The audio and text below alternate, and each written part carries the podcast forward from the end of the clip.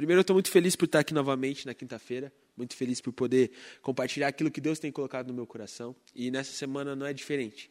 Eu estive aqui na terça e é muito bom o sentimento de você saber de que você está compartilhando algo que Jesus colocou no meu coração, sabe? E eu fico muito feliz, de verdade, por estar aqui mais um dia. E eu realmente sinto que Deus quer falar conosco de alguma maneira, sabe? Eu tinha uma palavra preparada para hoje já, esperando que ia pregar na terça e na quinta, mas ontem Deus falou muito ao meu coração em relação a algumas coisas. Eu decidi mudar tudo que estava planejado para obedecer aquilo que tinha colocado no meu coração. Então, antes de começar, eu gostaria de fazer uma oração. Enquanto eu faço a minha oração, que você faça a sua também, para que a gente possa buscar a presença de Deus. Amém? Senhor Deus Pai, muito obrigado por tudo que o Senhor tem feito, muito obrigado por quem o Senhor é, Deus. Nós te agradecemos por tudo que o Senhor faz em nossas vidas, Pai. Nós realmente agradecemos por tudo que o Senhor fez e ainda faz, Deus. E hoje nós sabemos que o Senhor pode fazer algo diferente em nós. Sabe, Deus, nós acreditamos que nós não estamos aqui por acaso, sabe, Deus, que nós não estamos aqui por acaso, mas sim pela Sua presença. Sabe, muitas pessoas é, preferiram ficar em casa hoje, preferiram ficar lá no quentinho do cobertor, mas nós queremos estar em Sua presença, Deus. Nós queremos ouvir a Sua voz. E, portanto, nosso maior desejo é que o Senhor toque o nosso coração. Nosso maior desejo é que o Senhor transforme as nossas vidas nessa noite. Renove o que há dentro de nós, para que a gente possa te adorar a partir de todas as coisas que falamos e fazemos. Nós te pedimos, Pai, e ansiamos pela Sua presença nesse local. E esse é o nosso maior desejo. É isso que te pedimos em nome de Jesus. Amém. Sabe, irmãos, é, algo que Deus colocou no meu coração desde o momento em que eu comecei a ter uma caminhada com Ele é em relação a discipular pessoas. E o primeiro momento em que Deus falou, ó, discipula aquele menino ali, eu falei, Deus, quem sou eu para discipular alguém? Sabe, eu nunca fui discipulado, eu não tenho poder para isso. E Deus falou, se você confiar em mim, eu vou fazer com que você consiga discipular esse menino. E eu fui lá, apesar de não ter muita intimidade com aquele garoto, eu comecei a conversar com ele, trocar umas ideias sobre o que Jesus colocava no meu coração. E era muito bom compartilhar com ele. Eu adorava compartilhar e ter aquele momento com ele. Eu percebia de que no início estava tudo muito tranquilo. E a gente compartilhava da palavra e tudo que Deus colocava no meu coração eu falava para ele. Mas eu também sentia que Deus falava assim: você precisa ser mais prático. Você precisa mostrar para ele como me buscar. Você precisa me mostrar para ele como ele pode fundamentar a vida dele em mim. Eu comecei, Deus, mas como que eu vou fazer isso? E ele fala: seja prático. Eu tentava de toda maneira fazer com que aquele menino buscasse a Deus da maneira como eu aprendi a buscar. Eu tentava falar para aquele menino e falar assim: busque ler a palavra de Deus todos os dias. Busque orar, busque Deus nas suas orações e você descobrirá o quanto é bom estar na presença dele. Eu falava: não desista, persevere, tente, prossiga. Tente. Mais uma vez, coloque seu coração na presença dele e ele vai vir. E sabe o que eu percebi, irmãos? É que o discipulado ele foi perdendo um pouco o motivo ou até o objetivo simplesmente pelo fato daquele menino não estar fazendo as coisas que ele devia estar fazendo. E eu não podia fazer por ele. Eu até bem que queria, sabe, entrar no corpo dele de alguma maneira, fazer com que ele lesse a Bíblia e orasse todos os dias, assim como eu estava fazendo. Porque eu queria que ele experimentasse o quanto aquilo era bom e quantas consequências daquilo era bom para ele também. Mas acontece que não podia fazer aquilo por ele. E eu lembro que Jesus falou para mim aquele dia que esse, essas são as dores de parto que Paulo tinha. Porque Paulo pregava nas igrejas, estabelecia igrejas em diferentes locais, discipulava pessoas em diferentes locais, e chegava um momento que Paulo tinha que partir, que Paulo tinha que ir para outra cidade, que Paulo tinha que viajar, que Paulo tinha que estabelecer uma outra igreja em outro local. Mas ele queria que as pessoas que estivessem naquela igreja estavam, estejam, está, ele gostaria que as pessoas daquela igreja estivessem fundamentadas nos mesmos fundamentos dele, que as pessoas daquela igreja estivessem fundamentadas em Cristo. E tinha algumas igrejas que ele olhava e falava: Pessoal, vamos voltar ao básico. E dele ia lá e mandava as cartas. Mas ele sentia dores de parto, porque ele não conseguia fazer no local daquelas pessoas o que elas deveriam fazer para sentir a presença de Deus. E para mim é muito estranho perceber que no nosso discipulado é do mesmo jeito. Sabe, eu amo falar de Jesus para as pessoas, eu amo passar tempo com elas, eu amo ouvir problemas delas e tentar buscar alguma solução de alguma maneira. Mas acontece que se elas não buscarem e se não colocarem em prática aquilo que nós falamos do discipulado, o discipulado nada serve. É a mesma coisa que a gente jogar pérolas aos porcos. Porque se a gente ensina e a pessoa não faz, não tem o que a gente fazer. Pensa no consultor financeiro. Você está lá todo endividado, você está lá cheio de dívidas e você pensa em contratar um consultor financeiro. E daí você vai lá e paga uma consultoria financeira de um valor bem alto. E você fala: Não, esse cara vai me ajudar. E você chega no escritório dele e ouve tudo que ele está falando para você. E ele fala: Ó, anote todos os seus gastos. Está vendo esse gasto aqui? Você tem que cortar, porque senão não vai dar para você pagar suas dívidas. Está vendo esses gastos bobos aqui? Você vai ter que cortar também. E daí, irmão, você paga a consultoria para aquele cara. Mas se você simplesmente chegar na sua casa e não fazer o que ele está falando para você fazer, você não vai conseguir pagar todas as suas dívidas. Muito pelo contrário, as suas dívidas vão aumentar. É por isso que no nosso relacionamento com Deus, assim como em um discipulado, Ele espera que a gente coloque em prática as coisas que Ele tem, que ele tem colocado no nosso coração. As coisas na qual Ele tem tentado nos ensinar. As coisas nas quais eles estão falando, você precisa mudar isso para que você possa viver uma vida melhor, a vida que Jesus viveu. E eu percebo que muitas vezes é frustrante para nós, percebemos que um discípulo nosso não estão fazendo as coisas ou não estão tendo os bons resultados. Mas Deus sente a mesma coisa por nós, quando nós não fazemos o que Ele nos ordena.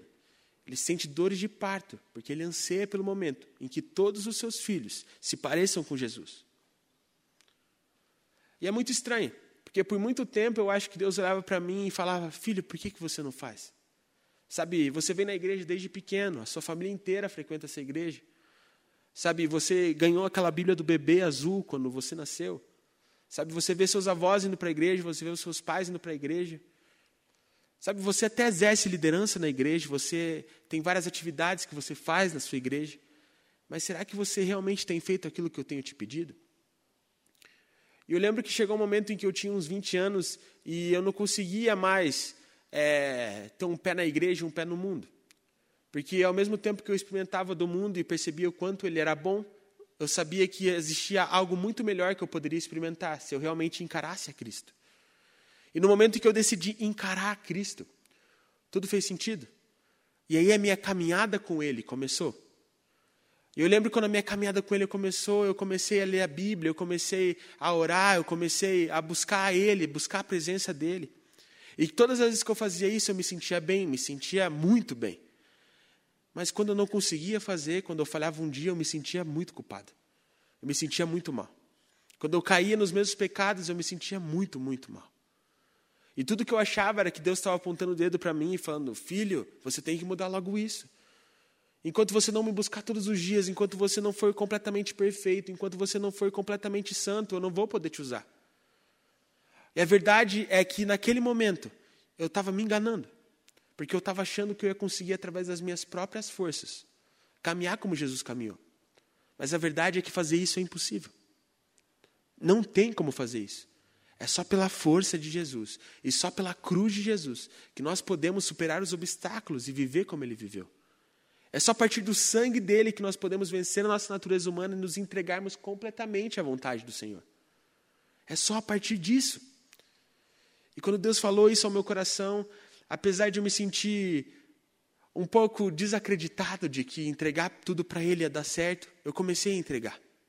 Eu comecei a falar, faz em mim. E todas as vezes em que eu orava, eu falava, Deus, me dá vontade de ler Sua palavra, me dá vontade de buscar Sua presença. E cada vez que eu orava, e cada vez que eu buscava Ele, e cada vez que eu buscava a vontade dEle, parecia que Ele me preenchia mais e mais. Eu ficava cada vez mais satisfeito, simplesmente, por buscar Ele. Seja pelo tempo que for, seja por quantos capítulos da Bíblia eu li, seja por quantos minutos eu orei, isso não importava mais. O que importava é que eu estava buscando e eu reconhecia que Ele gostava do fato de eu simplesmente buscar a vontade dEle. E eu comecei a sentir a presença dEle todos os dias. E eu comecei a ter experiências com Ele.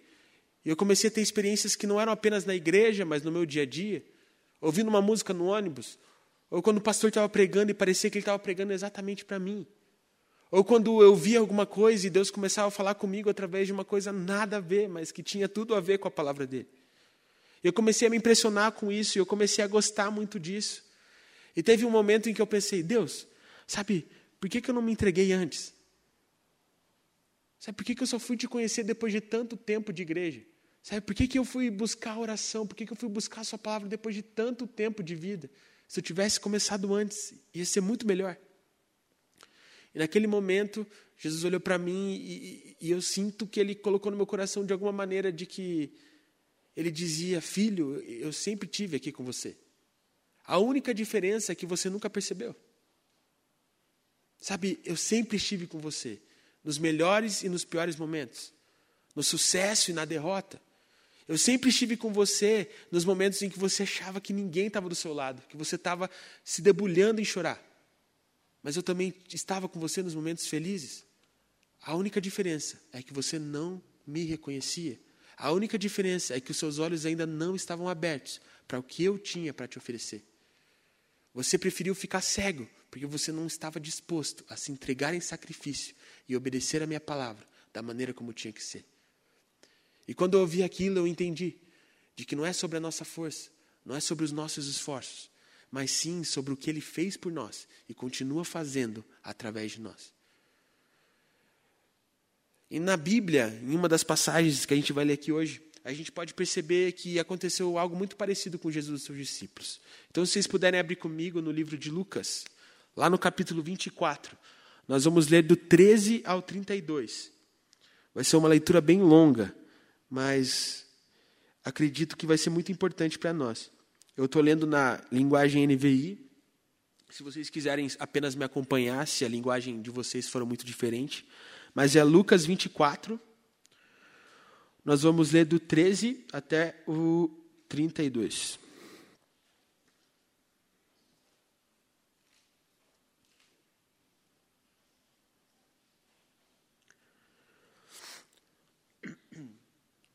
A palavra diz assim: Naquele mesmo dia, dois deles estavam indo para um povoado chamado Emaús, a 11 quilômetros de Jerusalém. No caminho, conversaram a respeito de tudo o que tinha acontecido. Enquanto conversavam e discutiam, o próprio Jesus se aproximou e começou a caminhar com eles, mas os olhos deles foram impedidos de reconhecê-lo. Ele lhes perguntou: Sobre o que vocês estão discutindo enquanto caminham? Eles pararam com os rostos entristecidos. Um deles, chamado Cleopas, perguntou-lhes: Você é o único visitante de Jerusalém que não sabe das coisas que ali aconteceram nesses dias? Que coisas? perguntou ele. O que aconteceu com Jesus de Nazaré? responderam eles. Ele era um profeta poderoso em palavras e em obras distantes de Deus e de todo o povo. Diante de Deus e de todo o povo. Os chefes dos sacerdotes e as nossas autoridades o entregaram para ser condenado à morte e o crucificaram. E nós esperávamos que era ele que ia trazer a redenção a Israel. E hoje é o terceiro dia desde que tudo isso aconteceu. Algumas das mulheres entre nós nos deram um susto hoje. Foram de manhã bem cedo ao sepulcro e não acharam o corpo dele. Voltaram e nos contaram que, tinha tido uma, que tinham tido uma visão de anjos que disseram que ele está vivo.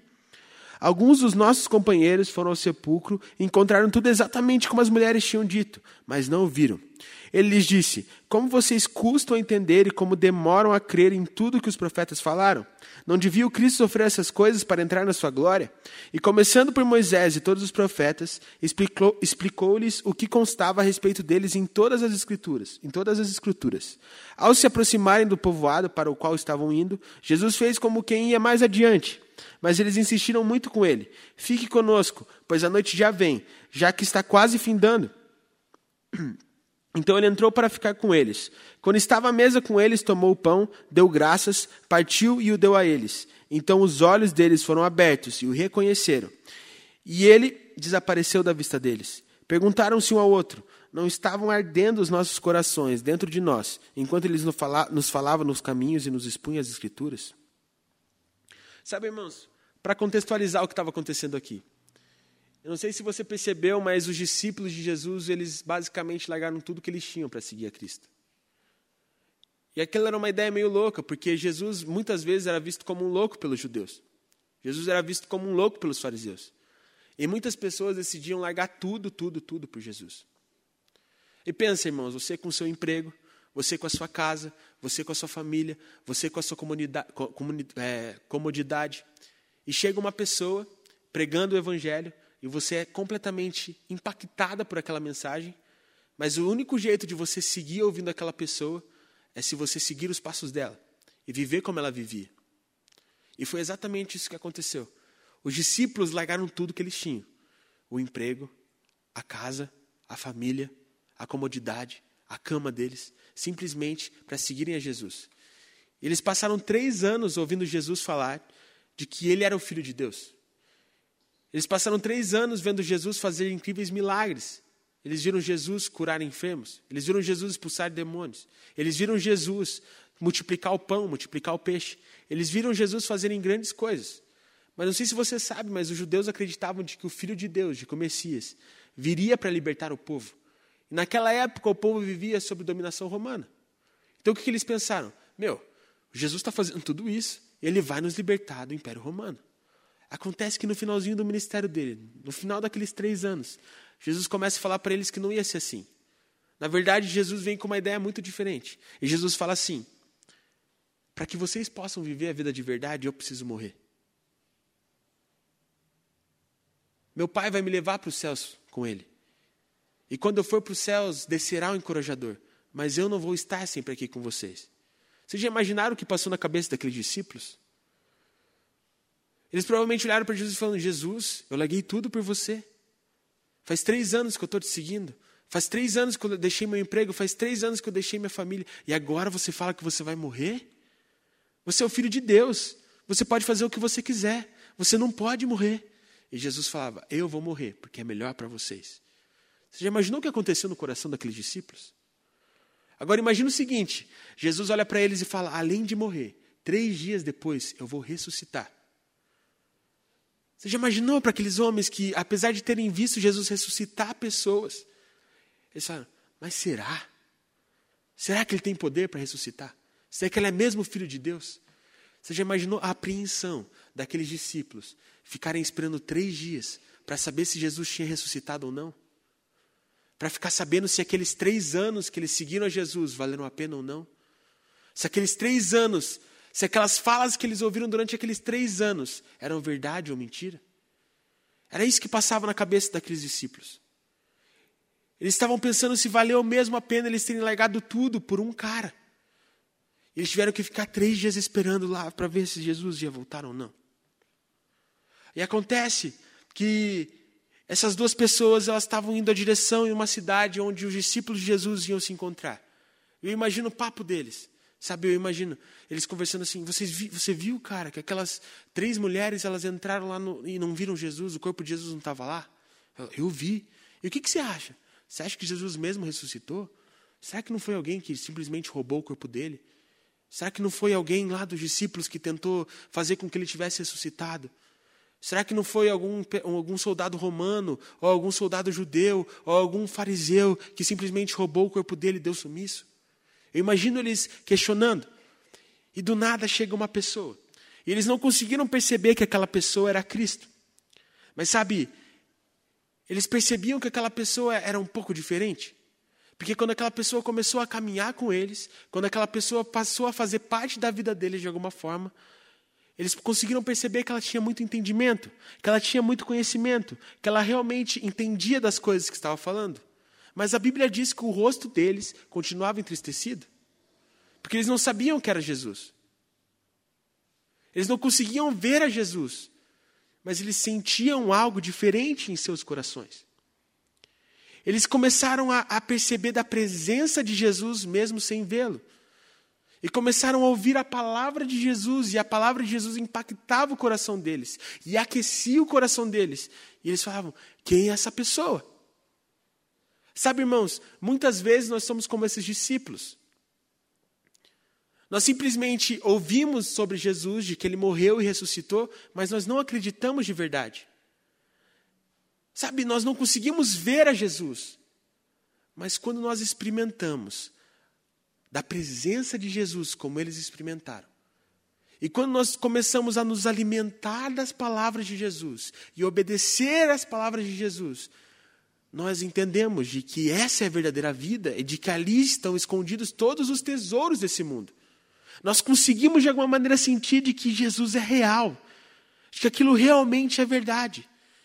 E tudo que a gente quer é que esse sentimento, de que essa sensação não vá embora.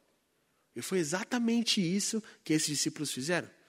Quando Jesus é, falou que ia continuar a viagem dele, aqueles dois falaram: Não, pelo amor de Deus, fica aqui com a gente. Está ficando noite, vamos, senta na mesa, vamos compartilhar.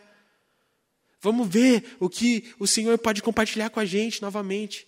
Vamos ver o que você pode falar, o que o Senhor pode dizer aos nossos corações. E Jesus aceita ir com eles. Sabe o que acontece, irmãos? Quando nós nos experimentamos da palavra do Senhor e da presença de Jesus, nós não queremos sair desse lugar. Nós simplesmente queremos estar com Ele e sentar à mesa junto com Ele. Você já parou para pensar que essas pessoas eles tiveram um jantar com Jesus sem mesmo saber quem Jesus era?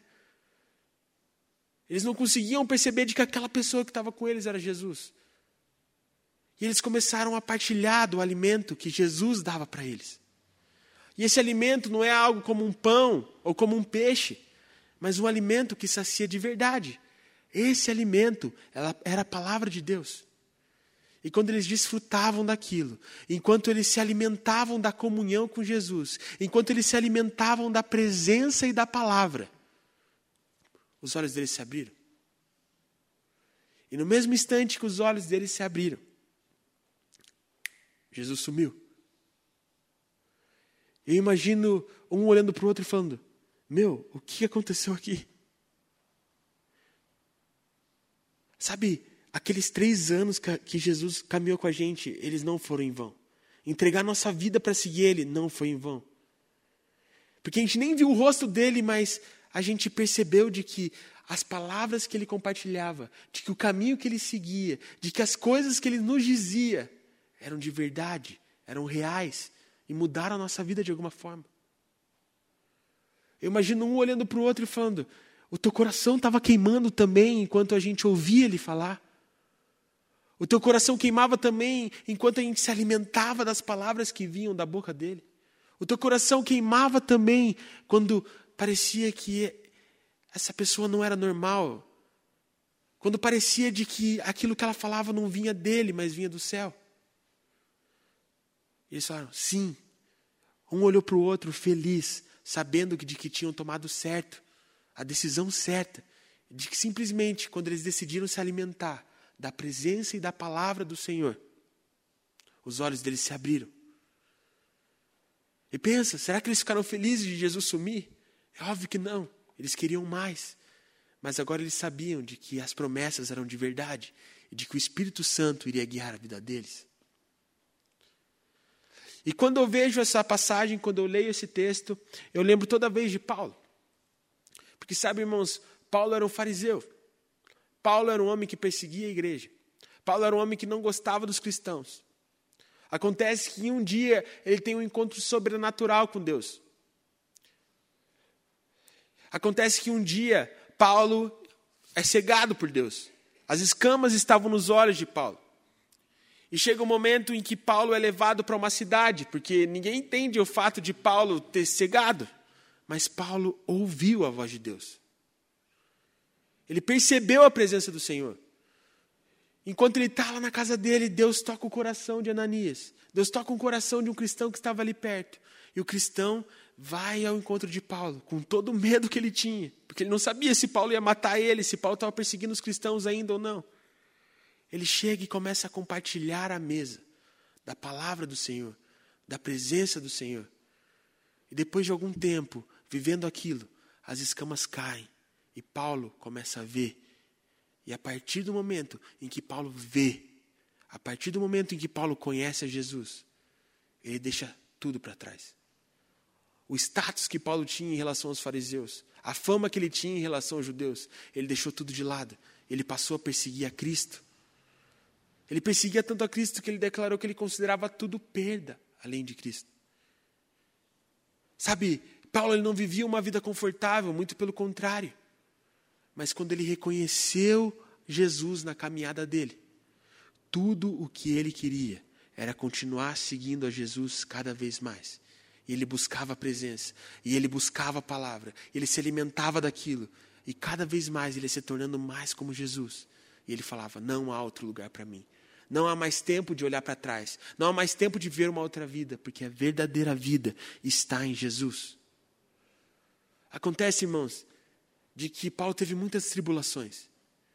Paulo teve muitas dificuldades. Paulo teve muitas dúvidas durante o caminho. Mas a verdade é que Paulo nunca deixou de buscar a presença de Deus.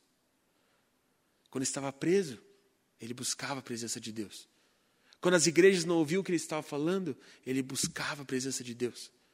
Quando os cristãos acreditavam de que os ímpios não poderiam ouvir a palavra de Jesus, ele buscava a presença de Deus.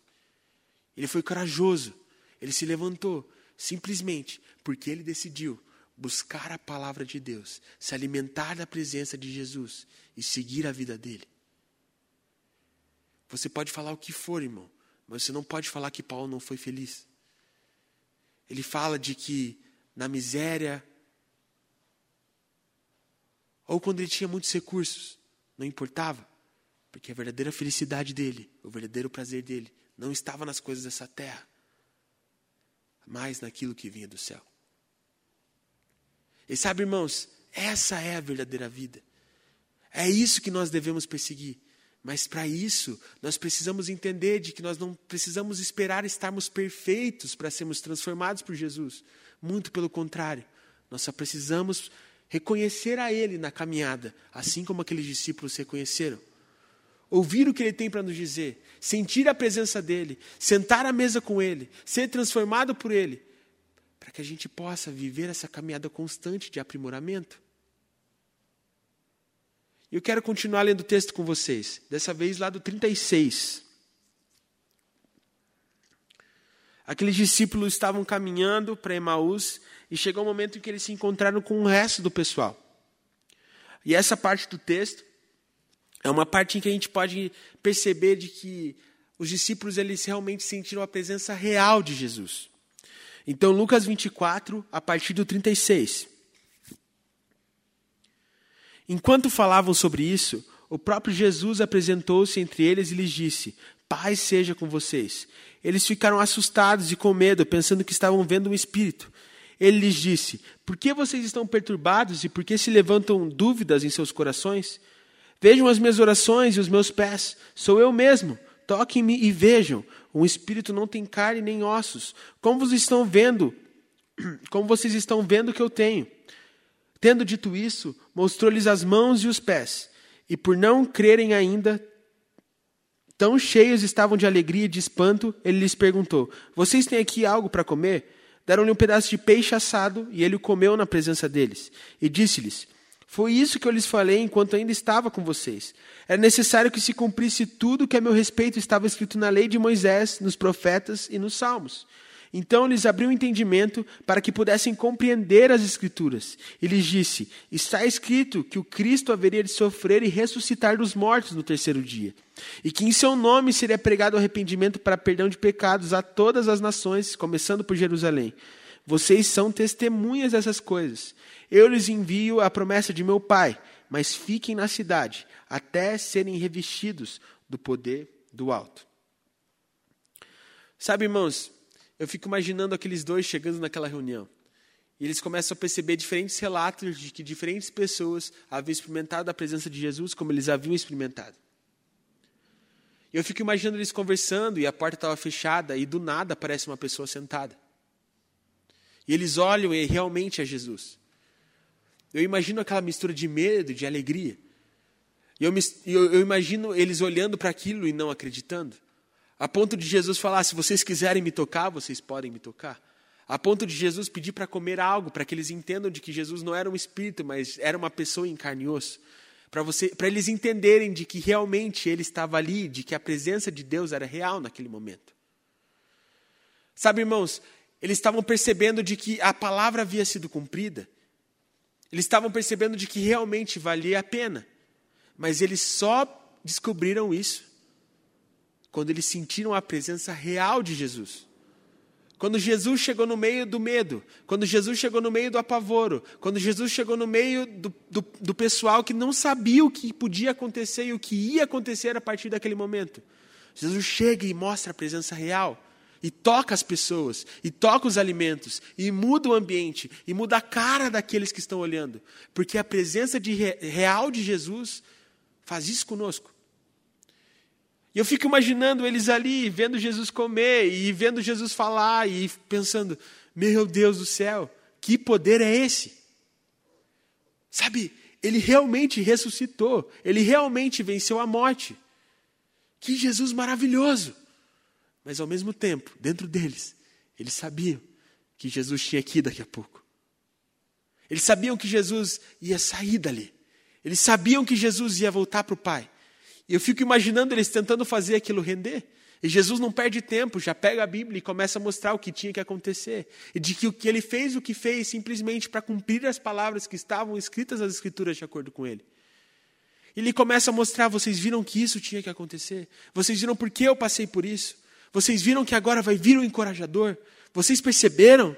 Vocês estão cientes disso? E aquelas pessoas, sim, nós percebemos isso. E todas as dúvidas que pairavam, todas as coisas que eles faziam com que eles tivessem incredulidade em relação às palavras de Jesus, foram sumindo, porque eles experimentaram uma presença real. Não era uma presença fake. Não era uma presença motivada pela voz de alguém ou por alguém tocando violão. Era a presença real de Jesus.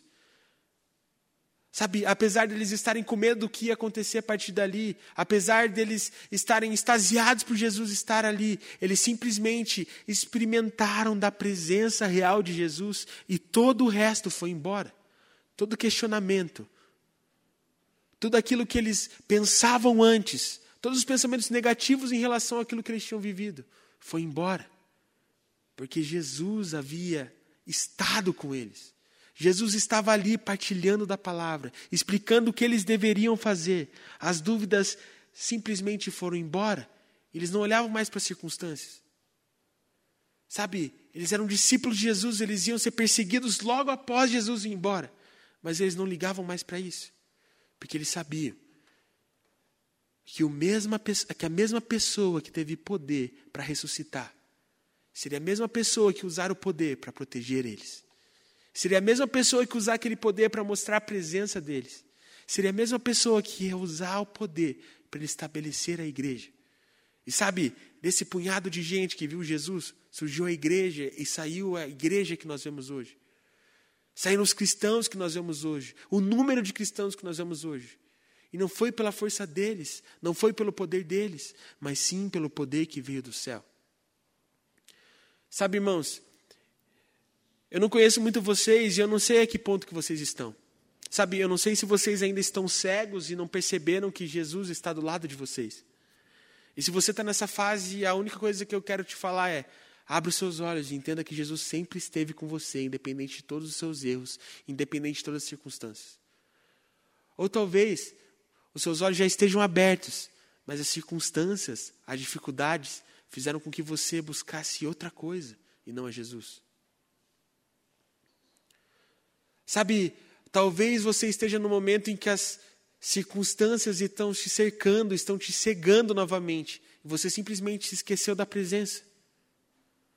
Mas assim como Moisés fez, assim como José fez, assim como Josué fez, assim como Paulo fez, nós precisamos buscar a presença de Deus, sentar na mesa de Jesus, comer das palavras dele, ser alimentado por sua presença, para que a gente possa ser revestido do alto para enfrentar a vida como a gente deve enfrentar.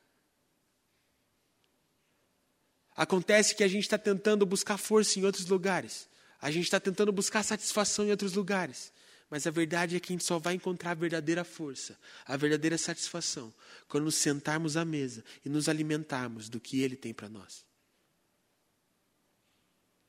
Sabe, irmãos, se eu pudesse desejar uma coisa para vocês, a única coisa que eu desejaria é para que vocês experimentassem a presença de Deus e fossem completamente transformados por ela. Porque esse é o caminho.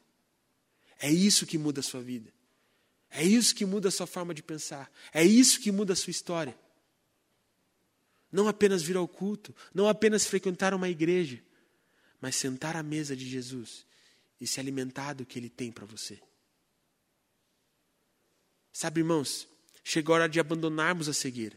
Chegou a hora de abandonarmos o comodismo. Chegou a hora de entregarmos tudo para Ele. Chegou a hora de nos derramarmos em Sua presença. Literalmente nos derramarmos em Sua presença. E buscar pelo poder e pela força que vem dEle.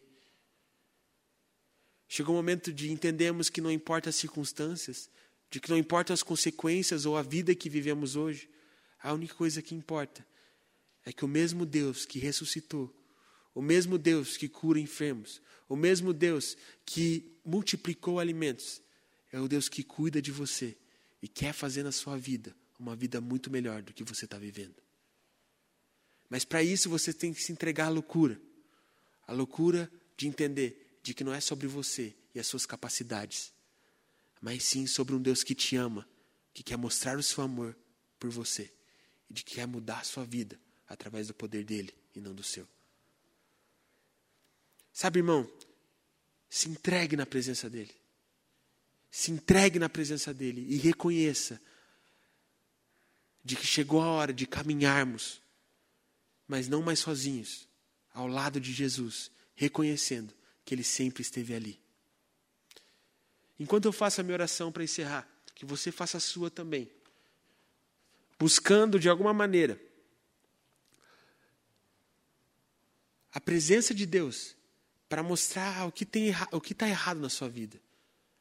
Em que área da sua vida você precisa abrir os seus olhos? Em que área da sua vida você precisa entregar o controle para Ele? Em que área da sua vida você precisa mudar? Em que área da sua vida você precisa da presença do Senhor? E que você saia daqui hoje apaixonado pela presença de Jesus. Enquanto eu faço a, sua, a minha oração, faça a sua no seu local também. Senhor Deus Pai, nós te agradecemos por essa noite, Pai. Nós te agradecemos por esse dia que o Senhor fez. Nós te agradecemos por essa oportunidade de estarmos aqui. Nós queremos te louvar, Senhor. Nós queremos te agradecer por tudo que o Senhor tem feito. Mas sabe, Deus, nós não queremos mais caminhar cegos. Nós não queremos mais caminhar sozinhos. Nós não queremos seguir um caminho do qual não nos leva a nada. Nós queremos seguir o seu caminho e caminhar ao seu lado, Jesus. É por isso que nós te pedimos, Deus, nos alimenta na sua mesa, a partir da sua presença e da sua palavra, e nos faz ser completamente apaixonados pela sua palavra e pela sua presença, e que o seu agir transforme as nossas vidas, e que o nosso redor seja totalmente impactado pelo seu poder nós não queremos fazer as coisas pelas nossas capacidades, nós não queremos fazer as coisas pela nossa própria força, mas nós queremos ser completamente transformados pela Sua presença e por seu poder. Nos abençoa, Deus, e nos torna apaixonados por você. Que a gente consiga te amar mais que qualquer outra coisa e que a gente consiga estabelecer a Sua presença como nossa prioridade. Nós não queremos mais olhar para as circunstâncias, nós não queremos mais olhar para as coisas que aconteceram, nós não queremos mais olhar para o passado, Deus. Nós só queremos abrir os nossos olhos e reconhecer de que o Senhor sempre esteve e sempre estará conosco e que o Senhor nos guiará a uma vida plena e completa em Jesus. Nos faz apaixonados por você, Deus. Esse é o nosso desejo, esse é o nosso anseio. Em nome de Jesus, amém. Irmãs, Deus abençoe a vida de vocês. Até semana que vem. E é isso. Tchau, tchau.